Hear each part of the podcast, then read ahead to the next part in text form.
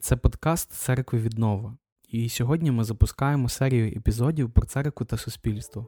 В нашому пілотному випуску ми поспілкуємося з пастором Олександром Орищиним про те, навіщо сучасній людині церква.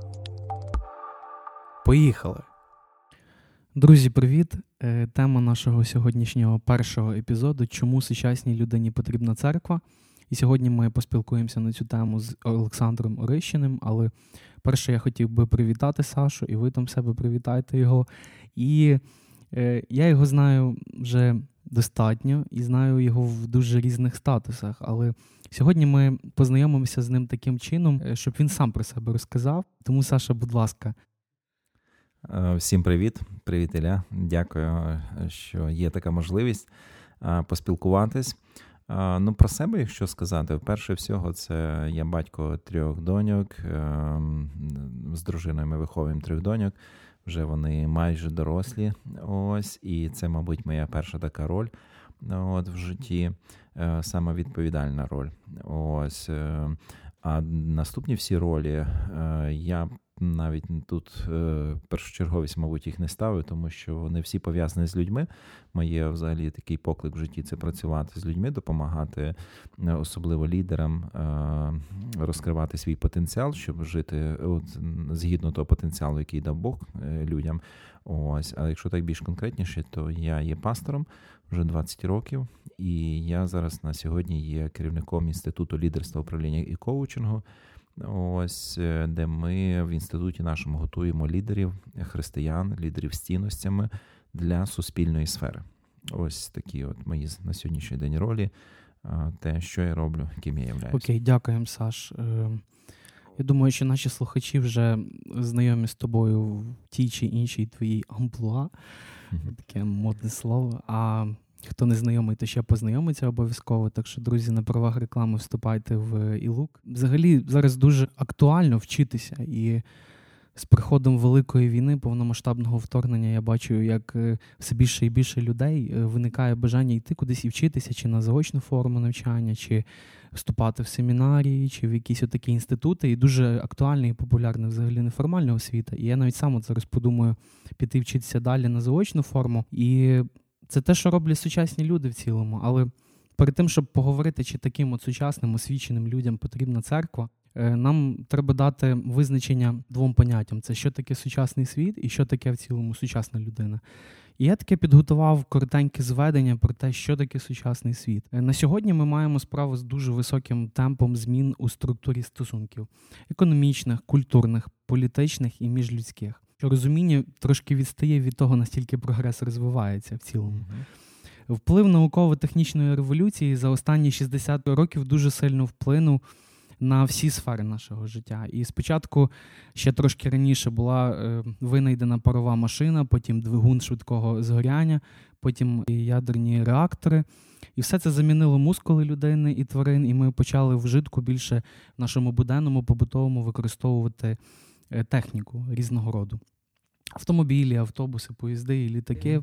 Все це витіснило давним-давно вже кінь і возик як основні способи і методи mm-hmm. пересування. І технічний прогрес продовжує змінювати наше життя і сьогодні, і це дуже сильно впливає. Щось тільки в Кремнієвій долині винайдено, і ми вже про це чуємо того ж вечора, і через місяць його вже завозять десь, і ми можемо його вже в Польщі десь придбати і привезти до нас в Україну. Насправді в Україні багато таких речей набагато повільніше розвивається. Наприклад, я дивився недавно одного блогера, який зняв просто пішохідний перехід, і він показав там роботів, які розвозять їжу і доставляють її людям. У нас поки такого ще немає. І там роботи просять допомоги, якщо вони заблукали, десь вони просять допомоги перехожим, щоб їх поставили на ту дорогу, де вони мають їхати, і вони доставляють їжу. Ну, це дуже цікаво. Я думаю, що до нас це теж дійде з часом. Вплив таких е, міжнародних трансатлантичних корпорацій, як Google, Facebook та Amazon, які мають капітал, який перевищує держбюджет е, держави, де вони знаходяться, просто надзвичайний. І в цілому я бачив теж інтерв'ю одного культуролога, який каже, що зараз культурологи – це ті люди, які досліджують все творіння, а з часом, можливо, так буде, що вони будуть досліджувати і творіння, творіння людей, тобто машин різного роду і так далі. хто володіє інформацією, той володіє світом. Відома нам фраза, колись її сказав Вінстон Черчилль. От, і з того часу майже нічого не змінилося. Ми е, сучасні люди, це люди, які люди інформації, люди інформаційних технологій і все, що з цим пов'язано. А далі ми спробуємо дати визначення сучасній людині. Сучасна людина – це поняття дуже мінливе, і воно мінливе з плином часу, тому що все залежить від цінностей того часу, коли людина живе. І головне завдання сучасної людини – максимально використати наявні ресурси та швидко пристосуватися до змін. Отаке я дав визначення сучасній людині.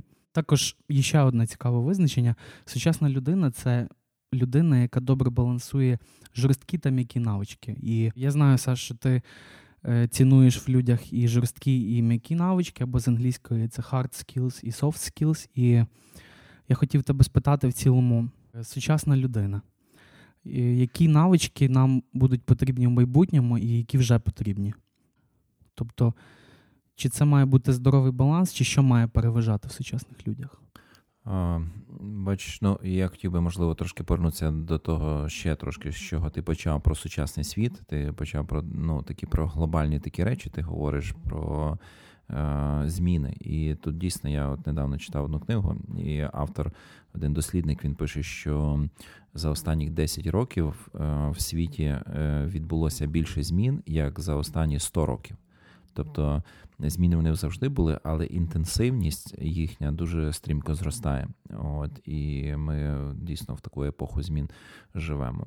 Ось, і, ну, і відповідно це різні виклики там сучасному світу кидає. Якщо говорити про сучасну людину, і оскільки питання, яке ти поставив на початку, чи потрібна сучасній людині церква, але визначення сучасної людини, ти говориш про хардскіли, це і софтскіли, якщо говорити, це більш професійні навички, це хардскіли, да, і софт-скіли – це більш особистісні. Є зараз ще такий новий термін – це мета-скіли.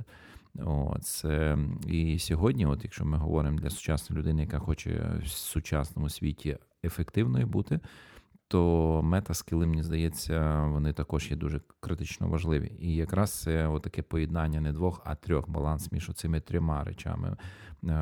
Мета-скіл – це скіли – це більше про, ну, наприклад, це здатність навчатися, да? Це здатність не то, що навчатися, а перевчитись, скажімо так. Ну, от, наприклад, англійська мова – це hard skill, і тобі треба знати англійську мову, щоб бути професіоналом там в ай ті. А здатність вивчити нову мову – це вже meta skills, meta skill. Тобто це коли ти швидко можеш навчитись чомусь новому, а взагалі ще один з таких важливих в сучасному світі речей – це здатність розівчитись те, що ти знаєш. О, тому що ми, коли чогось вже, ну, скажімо так, зрозуміли щось, то дуже часто ми шукаємо підтвердження далі в своєму розвитку тих теорій і гіпотез, які вже в нас є в голові. От, і нам не хочеться підставити під критику ці, ну, різні теорії, які в нас склались, а ми шукаємо тільки їм підтвердження.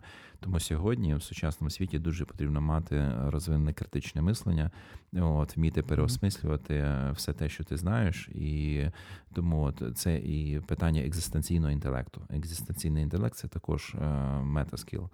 Тобто це здатність жити смислами, великими смислами, шукати, вміти шукати ці смисли, розуміти сенси. Ось. Тому це все про сучасних людей, це все про той час, який ми живемо. І молодь сьогодні, я дивлюся, нашу молодь, спілкуюся з молоддю, яка є освіченими, яка, ну, багато якраз шукає смислів великих. Тобто, ну, мене захоплює спілкування з молоддю, з сучасними людьми, тому це, це класно. То до якого типу ми можемо віднести все-таки мета-скіли? Це щось, що вроджене, чи те, що набуте, і ми можемо якби їх розвивати? Це те, що нам потрібно розвивати. Однозначно, це треба розвивати їх. Звісно, що в кожній людині є, скажімо, потенціал різний, і людина може розвинути той потенціал, ну, не потенціал, а той скіл, навик розвинути в міру того потенціалу, який дав їй Бог. Тобто вона не може пригнути вище себе, і якщо, ну, тут і вона буде щаслива тоді, коли її роль в житті буде відповідати тому потенціалу, який в неї є. Це дуже цікаво, і в цілому те, що ти сказав про десять років, як прогрес пішов за десять років, як за останні сто. Типу, більше за десять років всього відбулося. Я просто не можу вкласти собі в голові, як за цим всім встигати. От, і за таким великим потоком інформації і різних відкриттів. Особливо останніх, мені здається, ну там цей автор, який я читав, це він говорить про десять років, але я думаю, за останніх, особливо пандемія і війна, вона дуже сильно пришвидшила. І я думаю, за період пандемії, особливо сфера там ай ті і сфера онлайн, скажімо, такого роботи онлайн, онлайн-технологій всяких різних, вона, мені здається, за пандемію скаканула там просто такий неймовірний стрибок великий. Це, мабуть, можна тепер порівнювати тих два роки, чи вже навіть три пандемії з тими десятьма роками. Тобто, що з тим, як прийшла пандемія, а потім вже і повномасштабна війна, якої в Європі вже давно не було подібної, то прогрес так скакнув ще більше. І з цього логічне таке питання, так як ми з тобою люди церковні, ми любимо церкву, служимо і зараз разом в одній церкві. Питання, де тут роль церкви? Навіщо взагалі церква тоді цьому світу? І якщо нам потрібні оці hard skills, soft skills і meta skills, то навіщо нам церква? І чи церква взагалі якось допомагає це все розвивати? І в цілому тоді треба дати так само і коротке зведення церкві. Що таке церква? І яка вона в сучасному світі? Угу.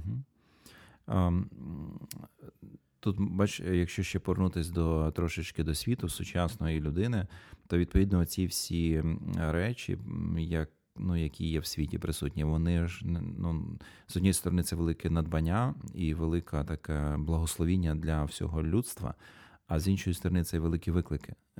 І це ставить ряд питань, які суспільство зараз в пошуку. Ось, і, ну, і це питання екзистенційної кризи, яку ми всі переживаємо, суспільство наше переживає.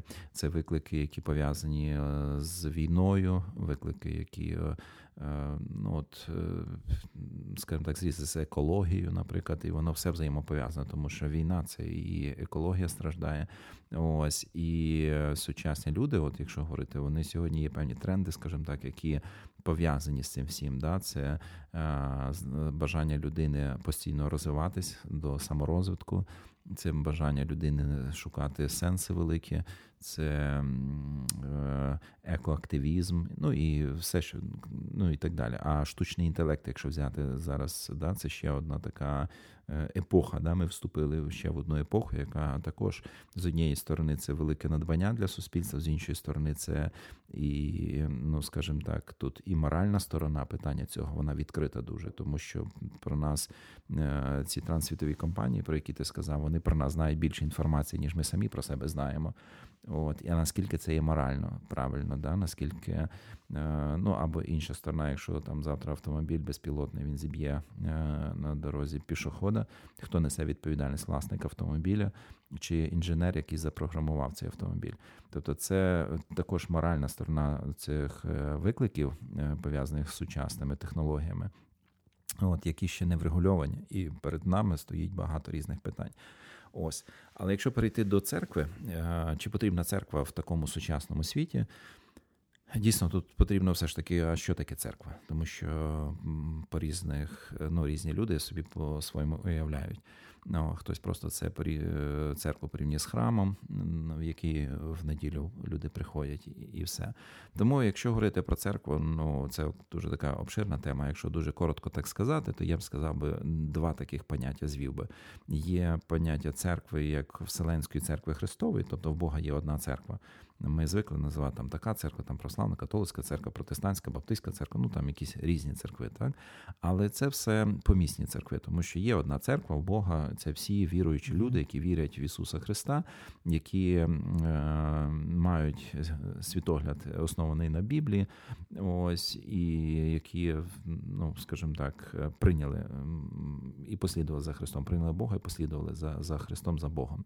От, але це глобально, да? Але є так також таке розуміння, як помісна церква. Тобто це те місце, той осередок людей, середовище, спільнота людей, куди ми можемо прийти і відчувати один одного, відчу... пліч-опліч, да? Де люди мають якесь спілкування, де люди мають конкретну, скажімо так, якусь вже отримують для себе користь духовну, і не тільки духовну, тобто таку соціальну, де люди будують соціальні зв'язки якісь. Тому, коли ми говоримо про церкву, то ми можемо оперувати двома поняттями. З однієї сторони, це церква в цілому, як одна церква вселенська, всі церкви разом взяті, і говорити про церкву.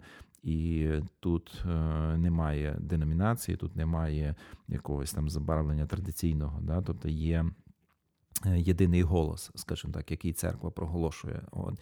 А є помісні церкви, де вони недосконалі, де вони є, скажімо, якісь свої традиції, вони відрізняються, кожна помісна церква відрізняється по формі богослужіння, по храму, по ну, дуже-дуже багато різних. Ось. І якщо говорити Вселенська церква, це той ідеал церкви, який має зріле богослов'я, який має якісь позицію, який, ну, от, ну, от, зріла церква має якісь вже концепції, випрацьовані віками. Ось. А є помісні церкви, які, можливо, не дуже досконалі, тому що вони складаються з недосконалих людей. Mm-hmm. Ось, але тому, коли говорити, чи потрібна церква сучасній людині, то тут я дав би два таких ну, визначення церкви. Це церква як, ну, скажімо так, інституція, яка є носієм певних істин або істини, да, світогляду. О, це один момент. А другий – це церква як спільнота віруючих людей, де тебе люблять і приймають. От, от тут я з двох таких перспектив дивився. Тобто, чи потрібна церква сучасній людині як е, та інституція, яка дає істину, яка дає якісь е, світоглядні питання, і як та інституція, яка от, е, допомагає е, цим соціальним зв'язкам, близькості, підтримці один одного. Я знаю, що в тебе є таких п'ять визначень, навіщо сучасній людині потрібна церква. Ми зараз до них перейдемо. Але спочатку хочу поділитися тим, що я запитав те ж саме питання, навіщо сучасній людині церква в штучного інтелекту. І він дав мені відповідь. І, до речі, відповідь збігається з твоєю відповіддю. Я цікаво. Тепер думаю, хто в кого якби вкрав цю інформацію. Тут теж питання християнської етики. Отож, то що нам сказав чат джі пі ті на це питання? Церква є важливим інститутом для багатьох людей, які шукають духовної підтримки, глибшого розуміння життя та моральних цінностей, а також для тих, хто шукає спілкування та співчуття від інших людей. Основна функція церкви полягає у тому, щоб забезпечувати духовну підтримку та навчання своїх прихожан, а також створювати спільноту вірних, які можуть допомагати один одному в складних життєвих ситуаціях. Крім того, церква може бути важливим місцем для здійснення різних благодійних та громадських ініціатив, таких як допомога бідним, охорона здоров'я та допомога важкохворим, підтримка наукових досліджень та освітніх проєктів, захист прав людини та подібне тому. Нарешті, для деяких людей церква є важливим символом їхнього культурного та історичного спадку, що допомагає їм зберегти свої традиції та ідентичність. Отже, церква може відігравати важливу роль у житті сучасних людей, надаючи духовну підтримку, спільноту, благодійну допомогу та збереження культурного спадку. Угу, дуже цікаво. Дуже цікаво і, ну, насправді... Доволі такий прогресивний погляд. Mm-hmm. Тут таке зведення від штучного інтелекту, те, про що ти говорив. Ну, можна в цьому бачити церкву як оцю інституцію, яка несе в собі традиції, культурну спадщину.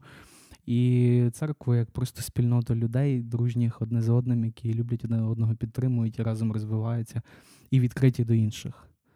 Оце цікаво. Ну і знаю, що ти зараз це все... набагато більше доповниш, і можемо перейти до визначень. Ну, ми два тижні тому просто пішли на вулиці Львова і запитали про невеличке інтерв'ю, просто молоді запитали, що вони думають про це, чи потрібна церква сучасним людям. І цікаво, що багато з молодих людей вони відповіли, що церква – це щось таке старе, це те, що потрібно для старших людей, для старшого покоління, сучасна людина, оці всі традиції, якісь ну, незрозумілі для них, ну навіщо це все, це не потрібно. Хоча люди сказали позитивно, скажімо так, ми ну, позитивно ставимося, досить толерантно до тих людей, які там вірять в щось і так далі. Це одне таке спостереження було, кілька таких було думок.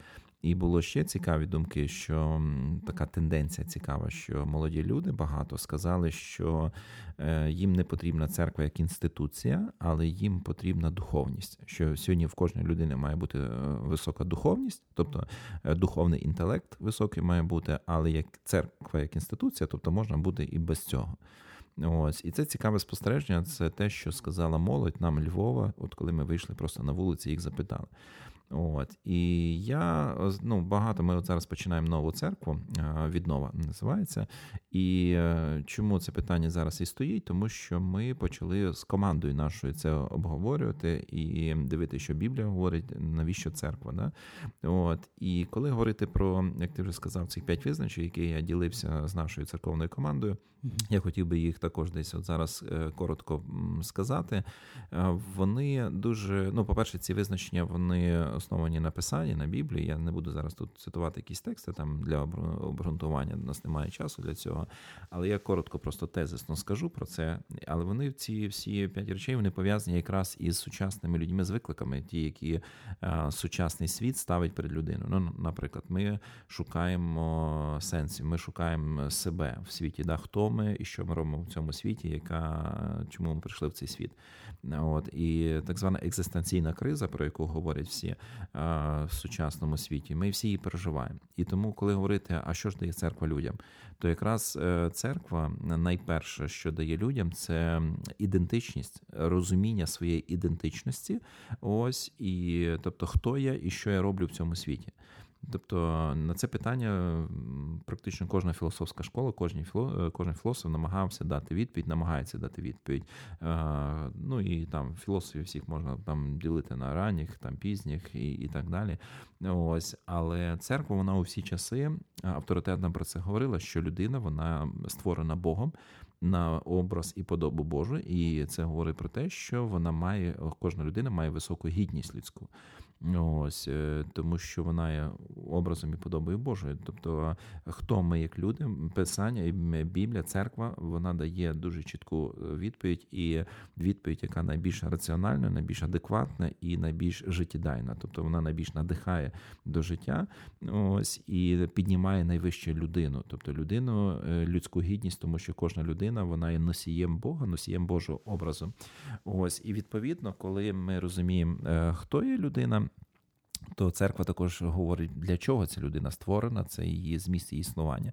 Тому ось, якщо так коротко сказати, перша причина, чому потрібна церква сучасній людині, це якраз у відповідь на ту екзистенційну кризу, яку переживає наше суспільство. Церква дає розуміння своєї істинної ідентичності, хто я і що я роблю в цьому світі. Тобто оцю кризу, цю таку пошуку цих всіх сенсів, смислів великих, церква якраз задовільняє, якраз цю нішу закриває. От, і це, ну, це, це перша причина. Друга причина, чому потрібна церква сучасній людині, вона також пов'язана з викликом, який є бажанням саморозвитку. Людині хочеться постійно е- зростати. І сьогодні, ну, всі люди, особливо розвиток альтернативної освіти, сьогодні молодь, вона всі там купа тренінгів, розвивати свої скіли, там софт, мета, хард і так далі. Ось. Чому сьогодні там, не знаю, клініки пластичної хірургії процвітають? Чому сьогодні, ну, там все, що пов'язано з своїм тілом, з розвитком, все це дуже активно, да? Салон краси, салони краси, там стоматологія. Чому це все розвивається? Тому що людині хочеться вдосконалюватись, людині хочеться бути кращою, людині хочеться, ну, от якось ставати, ну, кимось, знаєте, знайти якийсь там від безсмертя, да? Якусь там таблетку, якісь ліки і зберегти молодість свою, продовжити. І це добре, це спрага до життя, яка в людині є, оця жага до життя, це дуже добре. Ось, і це Богом закладене. От. І тому, виходячи з цього, чи потрібна церква сучасній людині, то якраз друга, чому церква потрібна, це тому, що церква сприяє цілісному розвитку особистості. Церква якраз і говорить, в кожна церковна традиція, в кожній церкві, наприклад, там протестантів, там це освячення, православні церкви, там обоження, обожнення і, і так далі. В кожна церква якісь має свої там терміни, як вона пояснює це. Да? От, часто, і тут питання, часто ці терміни є незрозумілими, і церква погано комунікує з суспільством, тому що не вміє перекласти на сучасну мову ці релігійні терміни, якими вона оперує всередині церкви. Але, по суті, те, що церква говорить всередині, церква говорить про саморозвиток, церква говорить про розвиток емоційного інтелекту, соціального інтелекту, про духовного інтелекту, церква говорить про розвиток хард-скілів, мета-скілів, софт-скілів. Церква все про це говорить. І причому сьогодні, якщо суспільство наше, воно дуже часто заточено на, там, на хард і метаскіли, чи ці софт-скіли, більше на хард-скіли, да, на професійний розвиток, професійну кар'єру, зростання. Церква якраз на софт-скіли. То церква якраз вона, я б не сказав би, що навіть на софт, а церква, ну, да, деякі, скажімо так, можливо, церк, церковних традицій більш на якісь от софт-скіли, але я б сказав, якщо в глобальному церкву, вона якраз дає цілісний розвиток, вона направлена на усесторонній розвиток людини, тобто не якась вузька одна грань. Хоча, ну, я розумію, що є в деяких церквах, там, помісних церквах, да, викривлення, коли там все не говорить про все в церкві, наприклад, а говорить тільки про там духовні якісь речі, як Біблію читати, як молитися Богу, як поститися, а як бути, як розпоряджатися своїми фінансами, чи як бути успішним в своїй роботі, іноді не говорять. Ну, і це, але це не є позиція церкви, це є викривлення, яке є в якихось конкретних помісних церквах. Тому, якщо хтось не знайшов в свої в тій церкві, яку він відвідує помісно такого направлення на цілісний розвиток особистості, то це не означає, що цього немає в церкві в цілому. Да, це є, просто немає, можливо, в цій церковній спільноті, в яку він відвідує. Але тому, коли, тому, коли ми говоримо про церкву як загалом церкву, як ідеальний цей образ церкви, то церква якраз сприяє цілісному формуванню розвитку. Тому це такий от друга, да, причина. Перше, церква допомагає знайти свою ідентичність. По-друге, церква допомагає цілісному розвитку. До речі, ще додам до цього. Коли до нас нещодавно прийшла можливість запитати в штучного інтелекту щось, та, ну, в цілому ми mm-hmm. можемо вже це використовувати там, завдяки нашому Мінцифрі. І дуже багато ай ті-компаній почали постити в себе в соцмережах, типу, про те, чи може в ближчому майбутньому штучний інтелект витіснити людський ресурс і людей в цілому. Та? Тому що якщо там дати технічне завдання інтелекту, він може написати тобі код там і образно зробити код додатку там і повністю його розробити. І я собі подумав про те, що ти кажеш про церкву, що все-таки, і там, до речі, таку відповідь дали, я багато постів перечитував, що, можливо, от штучний інтелект і хардскіл добре справляється з роботою, але він не має софтскілів і, можливо, навіть оцих метаскілів, тому що все одно ми ним управляємо. Та? І я собі так подумав, що в церкві завжди буде потреба в людях, тільки в людях, точніше. Тобто церква – це та інституція, і навіть помісна церква – це те, що не обходиться без людей, бо церква – це люди. Тому це щось таке вічне, і це дуже класно. І якщо ви боїтеся, що штучний інтелект вас позбавить роботи, приходьте в церкву, там робота знайдеться для кожного. Абсолютно, абсолютно. Наступна така от, е, причина, або ну, чому потрібна церква сучасній людині, я б сказав би про соціум, важливість от, соціальних зв'язків. Церква дає можливість людині відчувати себе частиною любячої спільноти. Ми, люди, от, створені соціальними людьми, да? Створені для стосунків, для взаємин, в першу чергу для стосунків з Богом, і, по-друге, для стосунків один з одним. Ось, і ми живемо зараз дуже непростий час, особливо коли ми говоримо за війну в Україні, і зараз таку дуже ну, не складний час емоційно, коли ми вже дев'ять років вже живемо в війні. От, один рік як такий дуже велика війна. Ось, і все це стреси, це емоційне навантаження, яке є. От, і багато людям важко якось давати собі раду емоційно при цьому всьому. І от якраз церква, вона є тією спільнотою, де ти відчуваєш підтримку, де ти можеш знати, що тебе люблять щиро, що тебе можуть підтримати, коли тобі важко, де ти можеш поділити, де ти можеш бути вразливим, де ти можеш прийти на сповідь, де ти можеш прийти і попросити про допомогу. І ти знаєш, що тобі допоможуть безумовно, тобто не чекаючи нічого взамін, де тобі щиро допоможуть. Тобто дати раду от самим собі, і, і з іншої сторони, де ти можеш проявити турботу про інших людей, де ти можеш ну, послужити іншим людям, от, і тим самим відчути оцю радість від того, що ти є корисним, ти допомагаєш іншим, ти робиш добро. Да? Тому от це дуже от важливі такі от третя складова, це оця суспільність, наша спільність, спільне приєднання до спільноти, відчування цих соціальних зв'язків, особливо, наприклад, хлопці, які на передовій, да?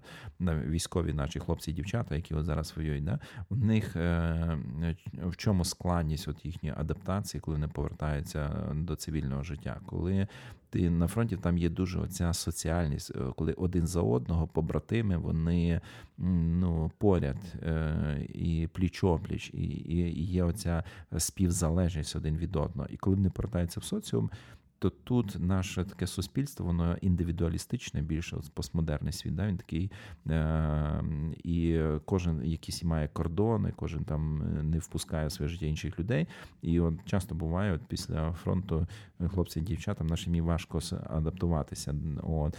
А церква от якраз є тим місцем оцієї суспільності, коли ти, ми всі називаємо навіть церкві один одного братами і сестрами, да? Тобто це побратимами, як на фронті, да? Хлопці називають. Тобто це ті ну, близькі люди, це ті, на кого ти можеш розраховувати, хто тебе підтримує, хто буде поряд з тобою. Тобто це, це дуже ну, велика підтримка. І чому от церковні люди, ті люди, які відвідують церкву, да? Чому в них і менше там, і ну, якихось таких розладів психічних, чому суїциду менше. Ну і всяких, тобто, коли ми дивимося, як люди дають собі раду емоційно, в церквах набагато легше. Ну, ми говоримо про здорову церкву, да? Духовно здорову, не якісь викривлення, які сьогодні, на жаль, іноді бувають. Тому ось це така третя причина. Четверта причина, чому потрібна людині сучасній церква, це церква допомагає зрозуміти свій поклик, допомагає десь направити свої сили, свої ресурси, енергію в якесь русло свого поклику, тобто реалізувати себе в якійсь достойній справі. Ну, церква допомагає зрозуміти людині, що таке поклик і яка є місія в житті, да? Ради чого варто жити, і щоб прожити життя так, щоб ну, ти потім, коли прийде своє життя назад, оглянешся, і тобі не було сумно, тобі не було боляче, що ти десь не, не, не Ну, не ради цього прожив, не туди вкладався. Да? Тобто, і тому ось церква допомагає от переосмислювати, а що я роблю в тому світі і ради чого я живу. Да? І це четверта. І п'ята така от причина. Церква допомагає людині відновити стосунки з Богом і мати в серці мир, і бути готовий до зустрічі з Богом. Всі ми одного разу пристанемо перед Богом, і ми це відчуваємо. І от я іноді задаюсь питанням, чому от атеїсти, вони не можуть успокоїтись, да? Чому їм хочеться доказати всьому світу, що Бога немає. Та якщо немає Бога, та розслабся і живи собі, як ти хочеш. Да? Ну, чо, чо, чо, ні, а чому вони, щось їм не дає спокою, щось їм, їм хочеться доказати, ні, Бога немає, вони якось хочуть свою філософію. Ну, ось, але ну, і одна, основна причина, тому що є щось всередині, коли ти лягаєш спати, що тобі сверлить мозги, твоє, mm-hmm. що тобі не дає спокою, і є розуміння, що є щось, і ти одного разу пристанеш перед Богом. Є щось, що ти, ну, є, ти неправильно живеш. Щось тобі говорить всередині, що ти живеш неправильно. От, що є якісь речі, тобто сумління і якісь інші речі. Я розумію, що по-різному це називають, хто там, хтось говорить, це виховання соціуму, що це там всякі різні речі.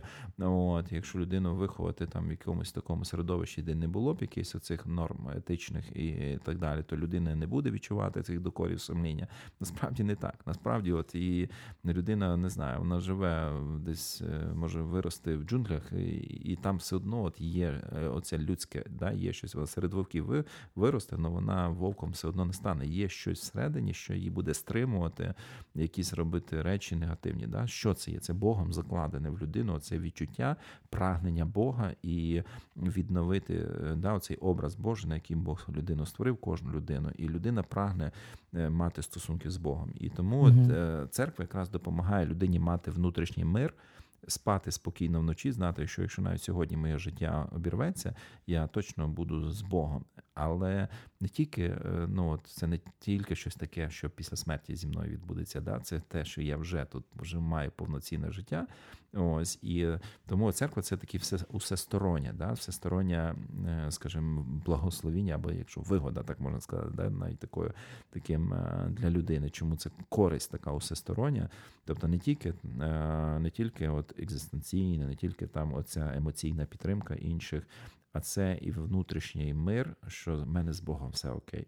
Тобто я маю мир і спокій, і я радію стосункам з Батьком Небесним, тим, як його дитина. Ось. Тому ось такі п'ять речей, я б сказав би, це ті речі, які сьогодні сучасній людині дуже необхідні. Розуміння себе, розуміння істинної своєї ідентичності, це цілісний розвиток особистості, це приналежність до люблячої спільноти, це розуміння свого поклику і готовність до зустрічі з Богом. Оці п'ять речей кожній людині сьогодні вкрай необхідні, неважливо, яка б вона була сучасною чи там не дуже сучасною. Взагалі ті речі, які ти описав зараз, коли я це чую, то думаю про те, що, знаєш, часто ми звикли сприймати церкву як всього лише одну сферу нашого життя. Але ці речі, які ти описав, цих п'ять пунктів, вони насправді охоплюють все наше життя. Тобто виходить, що для сучасної людини сучасна церква – це, ну, прям все її життя, можна так сказати. Коли ти приналежний до духовної сім'ї, то там більшість твого часу проходить. Ну, воно абсолютно вірно. Просто воно не за не це, це не означає, що цей час людині треба в церкві проводити саме в храмі безпосередньо. Да? Тобто мова йде про те, що церква, бачите, от є, на жаль, таке викривлення в деяких християн, в деяких церквах, що є духовний світ і реальний світ. Да, є світ і є духовне життя, і світське життя. От дехто ділить на такі, да, тобто чомусь іноді вважається, що людина, яка стоїть там в церкві, вона більш духовна за ту людину, яка стоїть за станком на заводі. Ось. І от, ну, це, це в церкві, це моє духовне життя, а там моє світське життя. І от якраз істинна церква, вона не робить такого поділення. Тобто вона говорить, що е- все наше життя, воно є духовним. Чи це в сім'ї, чи це в професійній сфері, чи це в освіті, чи будь-де.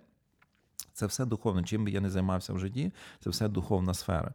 І я завжди ходжу перед Богом, і я це все роблю для... Не, не просто, я, коли я працюю на роботі, не для начальника, Біблія говорить, треба робити, а як для Бога це робити. Тобто, і коли людина, от навіть вона працює на роботі, для неї це духовна сфера, тому от вона працює. Тобто, ну, цілісний розвиток. Не, на жаль, в деяких церквах, як я вже сказав, помісних церквах, не в загальному, в церкві, от, а є іноді таке чуть-чуть викривлення, що говорять тільки, ну і такі в деяких християн фрагментарний світогляд, коли вони не цілісно дивляться на життя, а от якась частинка. В церкві вони тільки говорять про стосунки з Богом, як молитися, як там Біблію читати, як там, не знаю, поклонятися Богу. А про інші сфери там роботи, освіти, чи соціуму, чи політики, чи культури вони не торкаються. Ну, це не, це не є позиція церкви. Це є, можливо, якесь викривлення в якійсь церк, церковній спільноті, окремо взятій. Mm-hmm. Да? Але якщо говорити в цілому про церкву, як в цілому інституцію, то церква дійсно говорить про цілісність, цілісне життя і збалансоване життя у всьому. Тобто не казати, що я займаюся служінням, це тільки тоді, коли я займаюся якоюсь формою церковного служіння, а моя професія може бути моїм служінням. Точніше, Звичайно. вона є моїм служінням. Так само, так само часто в деяких помісних церквах ми ділимо наш поклик теж на, на два різних поклики. Є поклик для церкви, є mm-hmm. поклик для світу. Або для світу ми не називаємо це покликом, ми просто кажемо, ну, я йду, виконую свою роботу. А mm-hmm. поклик церкві – це, там, наприклад, співати в групі прославлення, таке. Оце вже поклик. Хоча, mm-hmm. ну, Це, дуже, це, до речі, дуже великий виклик багатьом церквам в Україні. І цей підхід, він взагалі вчить по-новому жити, якщо чесно. І, і, під, і доволі так піднімає стандартне життя, насправді. Тому що раніше було легше десь в церкві себе вести по одному, а в цьому реальному житті, в світському, вести себе трошки по-іншому. А тут виходить, що воно піднімає всі стандарти, і моральні в першу чергу. Це дуже класно. І бач, тут ще важливий, ми говоримо про сучасний світ, да? От. І в сучасному світі є дуже великий запит, особливо в молоді, на справжність. Ось, на те, щоб бути, ну, не, не бути такий, знаєш, людиною з подвійними стандартами, або людиною, де ти в одному місці один, в іншому другий, а ще в іншому третій. А ти є цілісний і ти є справжній. І на це сьогодні молодь сучасна, вона дуже це цінує і поважає. І якраз церква, вона якраз говорить про цю цілісність. От. І ну, це неправильно, коли ти в церкві один, на роботі там другий, а в сім'ї третій. Ти маєш бути скрізь одинаковим, ти маєш бути скрізь справжнім самим собою. От. І церква якраз от, розвиває цю цілісність і допомагає людині бути цілісною. Просто щасливі ті люди, в яких всі ці три сфери поєдналися в одну. Коли ти, наприклад, разом в церкві, потім працюєш в семінарії, там пів, пів твоєї церковної команди, і ще там твоя дружина працює. Це дуже зручно, насправді. От. Добре, Саш, дякую тобі дуже. Це дуже цінно це все почути. І в цілому, якщо над кожним визначенням говорити, то ми можемо дуже багато часу на це потратити, і в майбутньому ми так і будемо робити. Але сьогодні ми ще трошки детальніше і спробуємо більше розкрити все-таки тему поклику. І переважно з цього потрібно починати. Та спочатку зрозуміти свою ідентичність, зрозуміти свій поклик і тоді вже щось робити. А не навпаки, багато чого не робити, а потім вже зрозуміти все-таки свій справжній поклик. Хоча є і такі історії. Я вчора, коли готувався, трошки читав про поклик. Найцікавіша і найсмішніша історія, яку я прочитав, це що чоловік працював в бізнесі, він мав таку свою невеличку компанію.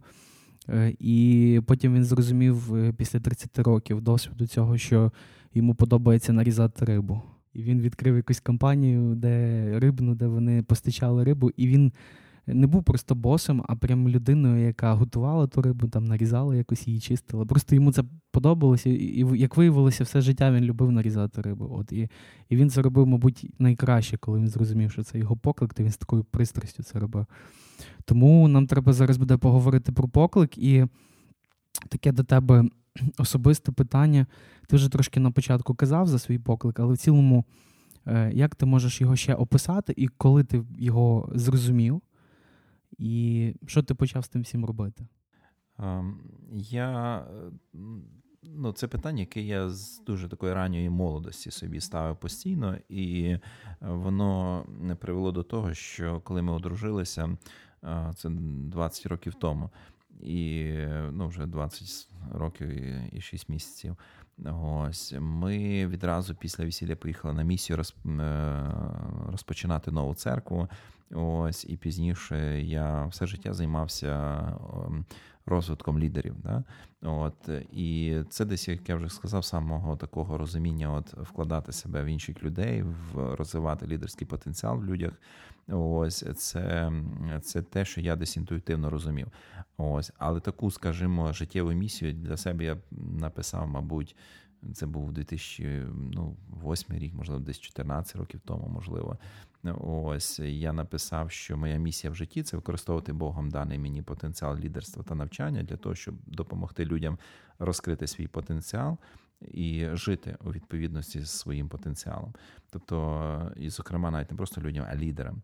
Да, оце, оцю цитату, це твердження, воно в мене не змінювалось вже років там, чотирнадцять-п'ятнадцять, як я собі написав його. От, і, і я постійно, чим би я в житті не займався, я постійно, ну, скажімо так, не то, що чим не займався, в якій б сфері я не працював навіть, або де б я, яка б в мене була б діяльність от, професійна, але в кожну, ну, бо в мене був період, що я, ну, я постійно, да, вже двадцять років був пастором, але, окрім того, я ще там працював, там був в бізнесі, працював там в бізнес-структурах різних.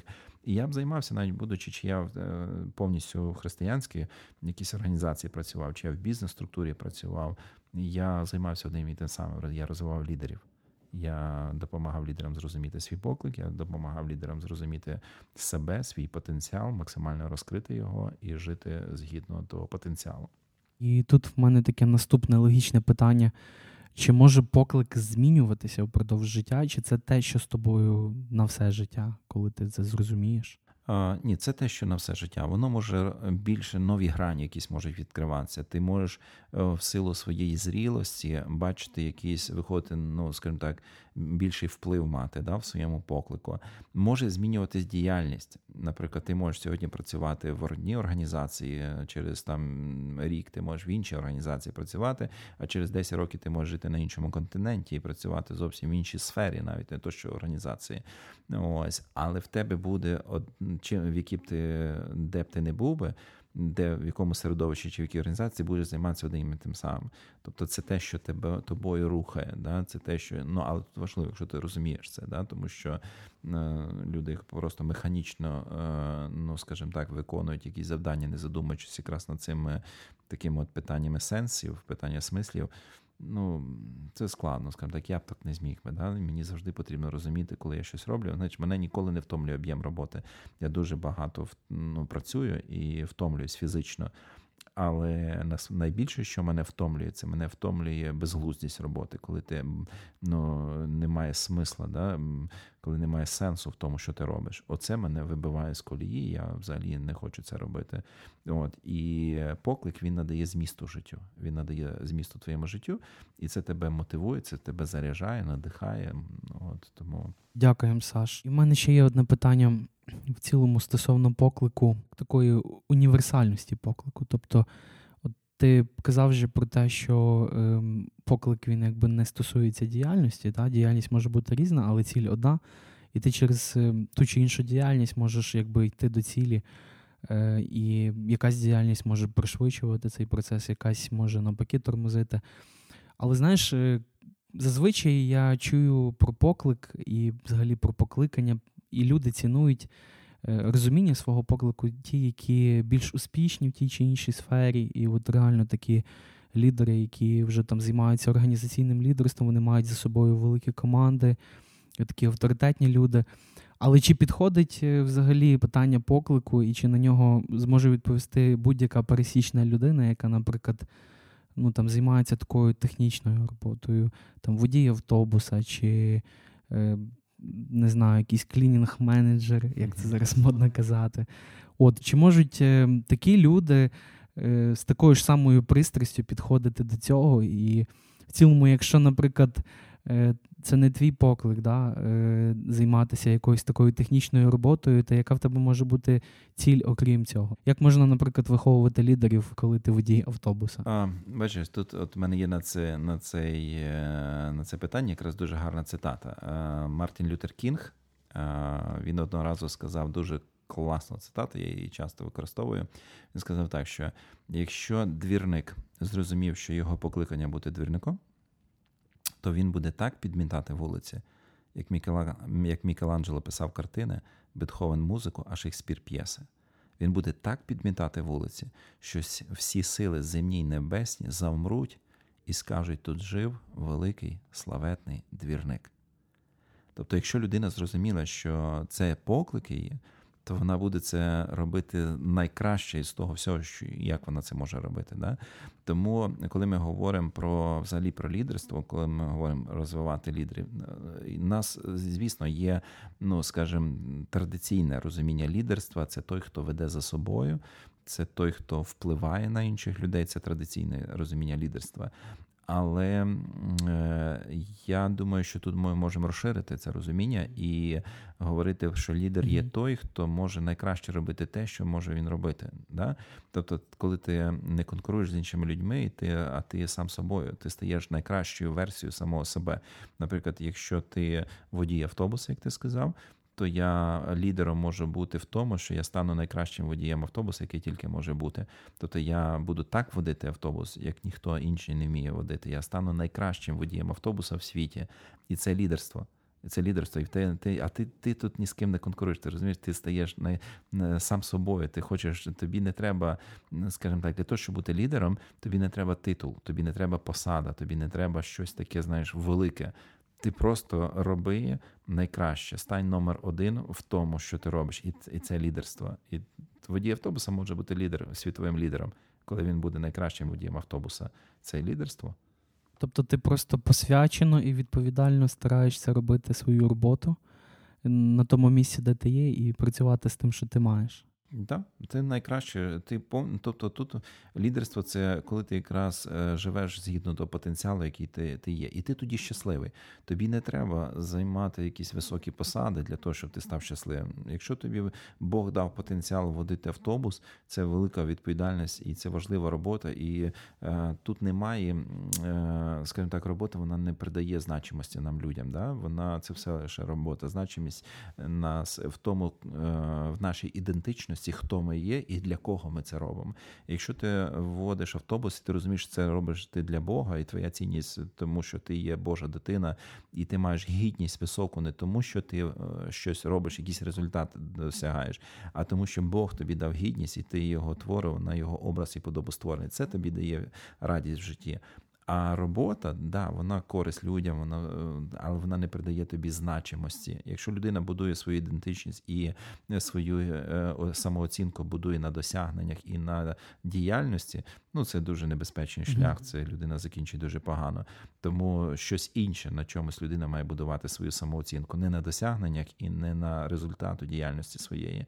Ось діяльність, вона це вираження вже, ну, чогось іншого. Да? Тобто... Та й в цілому я пам'ятаю, якось ми е, в рамках одного навчання їздили в таку експедицію в Європу, і ми говорили з власниками в Брюсселі однієї такої дуже домашньої, гарної кафешки. І там була така досить молода жінка, яка працює офіціантом, і коли ми почали з нею спілкуватися, ми так хотіли, знаєш, все переймати, будь-який досвід. І з офіціантами, і з людьми на вулиці, зі всіма спілкувалися, з будь-ким, хто нам на очі попадався.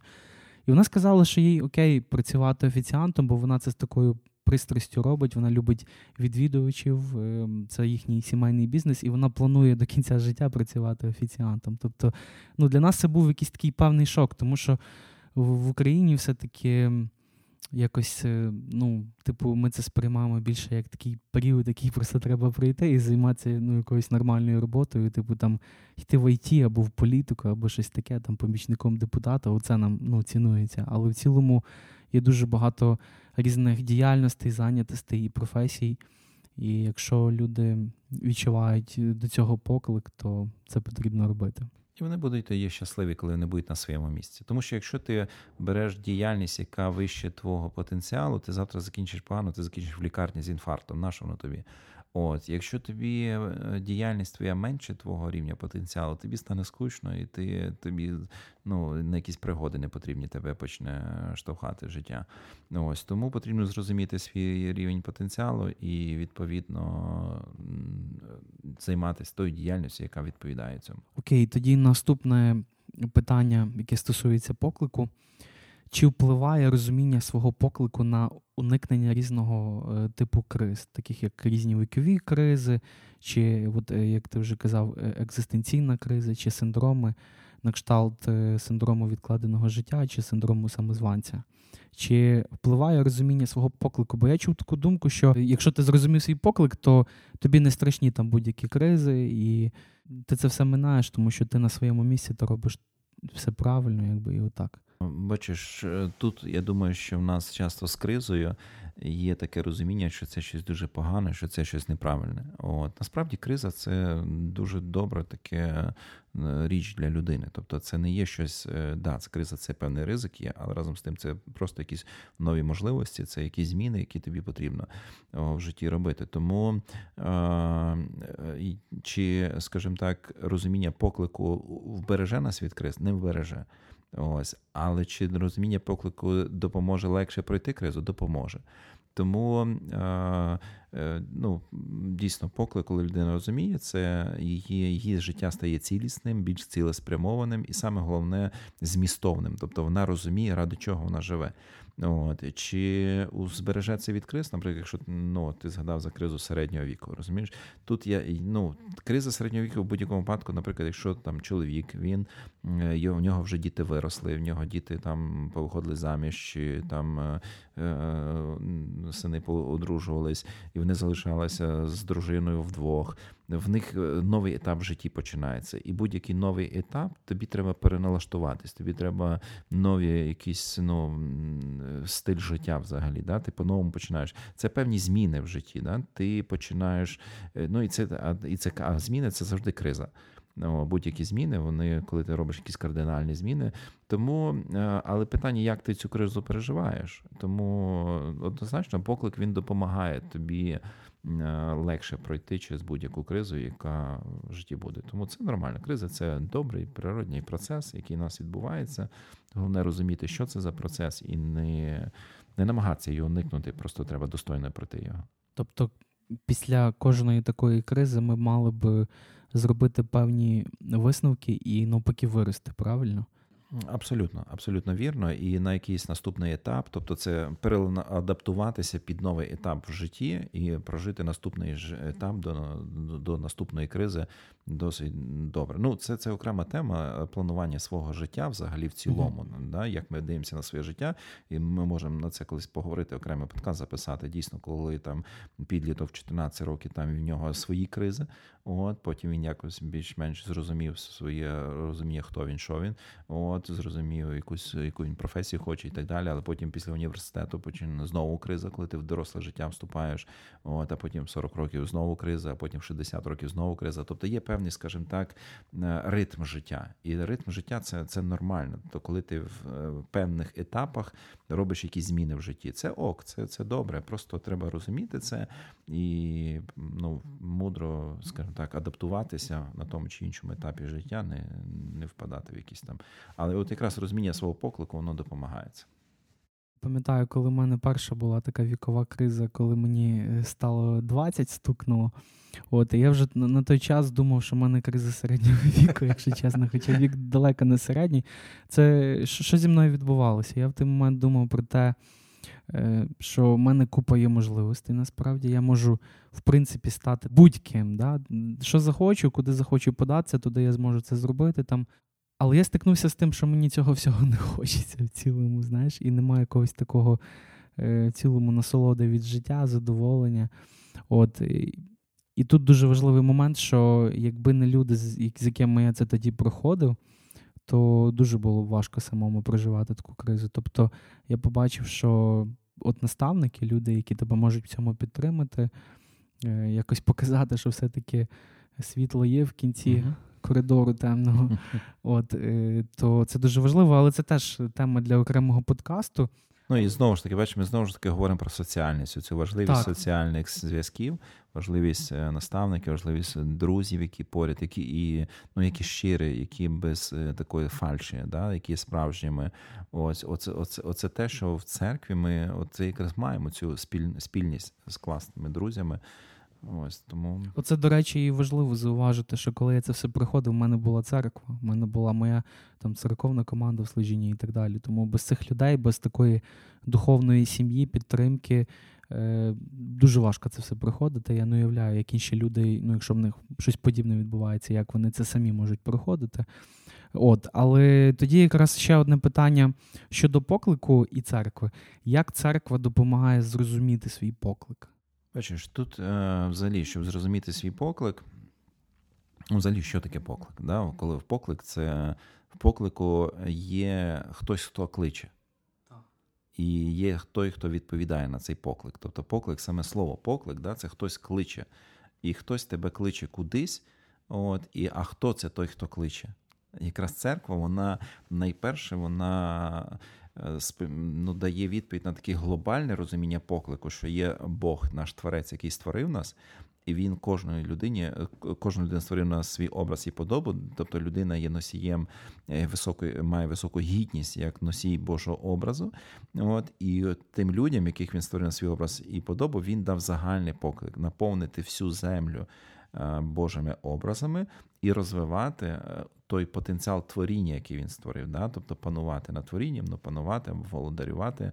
Це, ну, часто в нас володарювати – це підкорити, але Ісус розшифрував чи розпакував, як я кажу, оце, це розуміння, що це таке володарювати. Це володарювати через служіння, він казав. Хто хоче з вас бути більшим, хай стане слугою. І він цим приклад показав. Тобто це служити творінню. Що це означає служити творінню? Що це означає?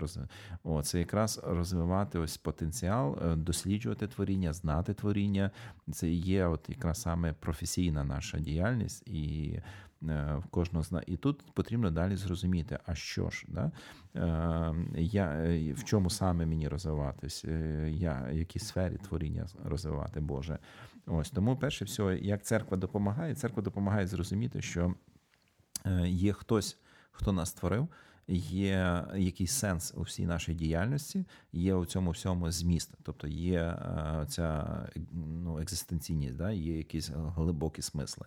Ось. А друге, що церква допомагає зрозуміти, це церква допомагає зрозуміти добре себе. Наприклад, церква багато говорить про таланти і про духовні дари, які в кожному з нас є. Для того, щоб зрозуміти свій поклик, насправді, ну, якщо так дуже грубо сказати, да, не йти в якісь глибини, в деталі, ось, то є три речі, які нам потрібно зрозуміти. Це зрозуміти свої, зрозуміти те, в чому я найсильніший, да, в чому є мої дари і таланти. Друге, в чому, до чого є в мене пристрасть, або мова йде про цінності, які в мене цінності. І третє, а яка є біль, на яку я можу відповісти, яка є потреба, на яку я можу відповісти, да, яка є потреба в суспільстві. І от якраз церква, вона перше, вона допомагає зрозуміти нам себе добре, і в церкві багато ми говоримо про дари, духовні дари, про таланти людини, про те, хто вона. Да? Тобто, іншими словами, для того, щоб зрозуміти, для чого Бог мене створив, навіщо Він мене привів в цей світ, я маю зрозуміти, а яким Він мене привів в цей світ, ким Він мене привів. Я маю зрозуміти себе для того, щоб зрозуміти, для чого, що я роблю в цьому світі. Якщо я не зрозумію себе, я не знаю, хто я, то, відповідно, я не зрозумію, навіщо я тут. От. І церква якраз допомагає зрозуміти себе, в першу чергу, тобто свої сильні, слабкі сторони. Хто я? Ми всі різні. Да? От, наприклад, коли подивимося на біблійних деяких персонажів, там апостол Павло, він був такий дуже енергійний, цілеспрямований, такий дуже-дуже, от, людина діла. І, а подивимося на інших персонажів, наприклад, Мойсей, там, чи там якийсь Авраам, чи Варнава, вони зовсім інші були по своєму складу темпераменту, по сильних сторонах. Тобто і церква, вона якраз от допомагає зрозуміти. По-друге, це свої цінності і це моя пристрасть, що мене мною рухає, да? Mm-hmm. На що я не можу дивитися байдуже, там, що мені хочеться стукнути кулаком по столі, з цим треба щось робити. А якісь інші теми мене не хвилюють. І церква, вона також цьому допомагає нам зрозуміти, заглянути в своє, ну, в церковній спільнотах часто говорять таким, апелюють терміном серце. Да? Що в тебе в серці, до чого в тебе серце лежить, до чого в тебе серце прив'язане. Це все біблійна термінологія, ми часто в церкві цим апелюємо. Це все мова йде про цінності, що збирайте собі скарби на небі, не на землі. Тобто ми багато говоримо в церкві про цінності, а цінності якраз от визначають. Тобто сучасна людина, якщо вона хоче бути зрозумілою, розуміти свій поклик, вона має зрозуміти свою систему цінностей. А від чого ця система цінностей? Систему цінностей нашу формує наш світогляд, наші вірування, наші переконання. От, і якраз от людина часом має подумати, а чому в мене це важливо для мене, а це не важливо. Звідки? Церква, вона якраз працює над світоглядом, над переконанням. Вона дає, наговорить про переконання, ну, на такому досить глибинному рівні. Ось, тому церква допомагає зрозуміти свої сильні слабкі сторони, церква допомагає зрозуміти свої глибинні переконання, відповідно цінності і відповідно пристрасть, чому в мене до тих чи інших речей є пристрасть. І третє, церква допомагає побачити біль. Церква, вона дуже чутлива, вона постійно говорить про біль, на яку ми маємо відповісти, про ці потреби, які є в суспільстві. Ось, і ці потреби саме різні, як потреба, скажімо, в їжі і там якихось бідних людях, яким треба допомога, так і потреба на рівні там державотворення, національної ідеї якоїсь і, і загального, тобто глобальне більш питання. Церква питання, церква турбує питання екології, церква турбує питання. Тобто церква дуже широкий має спектр питань, на які вона говорить, да, наприклад, інститут сім'ї, якою має бути сім'я, чи якісь інші теми. Все це церква, всі ці теми. І от людина, яка в церкві, вона, в неї є цей весь широкий спектр, коли вона може побачити. Да? І тому, от, коли ми говоримо за поклик, як його зрозуміти, то я думаю, що тут має зійтися три речі. Я маю дати собі відповідь, в чому я найсильніший, до чого в мене є пристрасть, або які в мене цінності, і яка, чи є в цьому потреба, ну, яка є потреба в суспільстві, в чому є виклик або потреба. І коли ці три зійшлись речі, от, моя сильна сторона, моя пристрасть і потреба гостра, оце і є мій поклик. Тому що часто буває так, що якісь два сходяться, наприклад, там сильна сторона і потреба, але це не є моєю пристрастю. Ну і це, це так собі, знаєте, воно може, я можу це робити, але коли я це роблю без е, вогню в очах, да, коли в мене очі не горять до цього, коли я це роблю без такого е, емоційної складової, ну воно не буде ефективно. А де в кого є, наприклад, сходиться два інших, наприклад, пристрасть і гостра біль. Але не, але це не моя сильна сторона, я цього не можу. Тобто є потреба в суспільстві, і мене це болить, це моя пристрасть, але я не вмію це робити. Найгірше це, коли ти вмієш це робити і, і відчуваєш пристрасть, але це нікому не треба. Це вже біда. Ось тут, ось тут біда, да. Тому от, от, от, от поклик – це коли ці три зійшлись. Коли це те, що ти можеш найкраще робити, до чого друге, до чого в тебе є пристрасть, і в чому є гостра потреба. І от коли ці три речі, і тому для того, щоб зрозуміти, просто потрібно проаналізувати. І церква, вона якраз от допомагає через різні практики духовні, через різні там вивчення, чи, ну, є багато церкві інструментів, які допомагає церква зрозуміти людині себе, зрозуміти свої цінності, і допомагає церква побачити потреби суспільства, які є сьогодні. Так, дякую, Саш. Якщо в цілому зробити з цього висновок, то ми є представниками церкви з Сашою, ми є частиною церкви, і церква вже почала допомагати зрозуміти свій поклик. От, і є такий дуже практичний інструмент е, діаграма Венна. Ти, Саш, про це також у своїх презентаціях показував. Це коли ти малюєш оцих три кружечка. Так, так.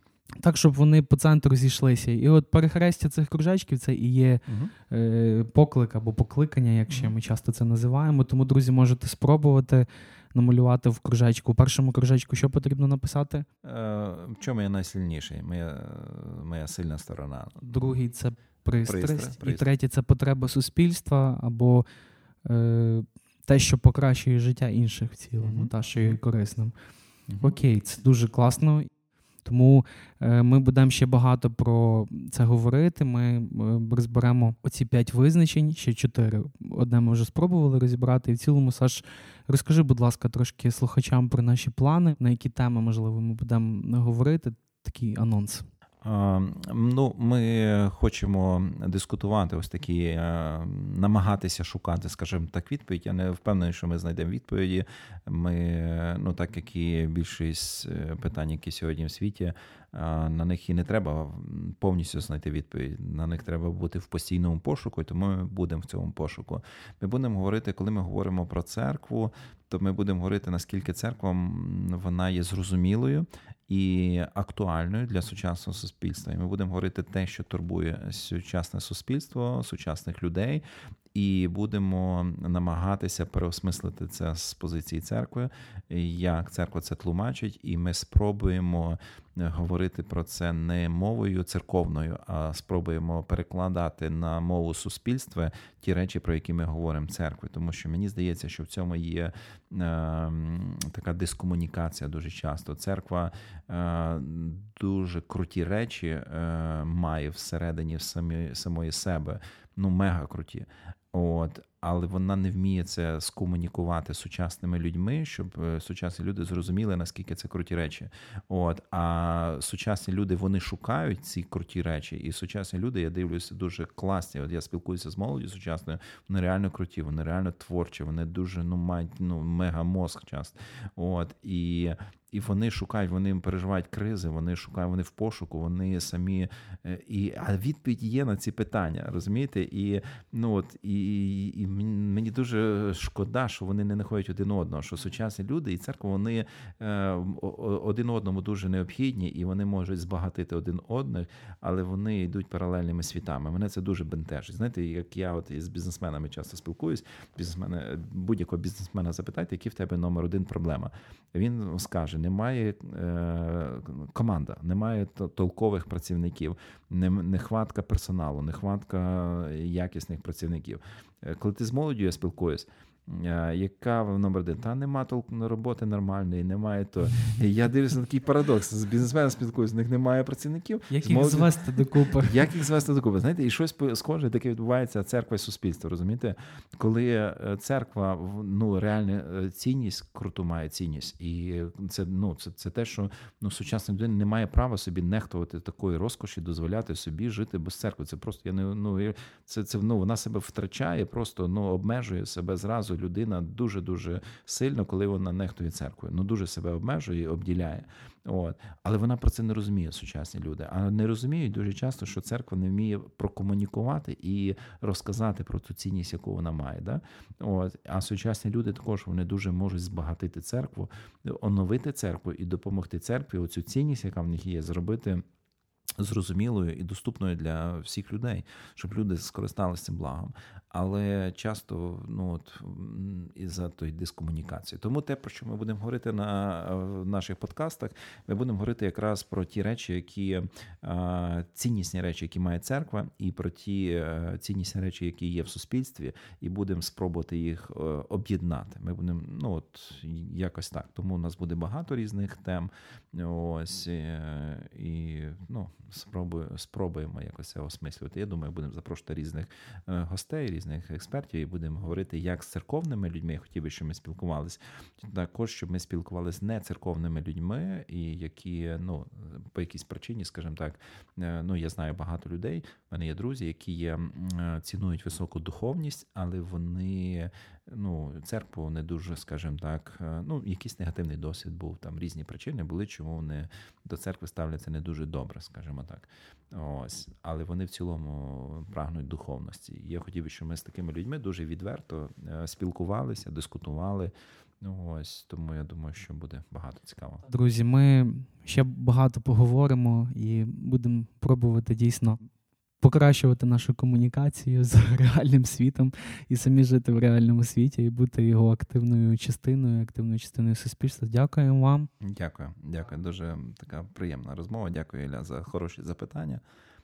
Ось, тому до наступних зустрічей.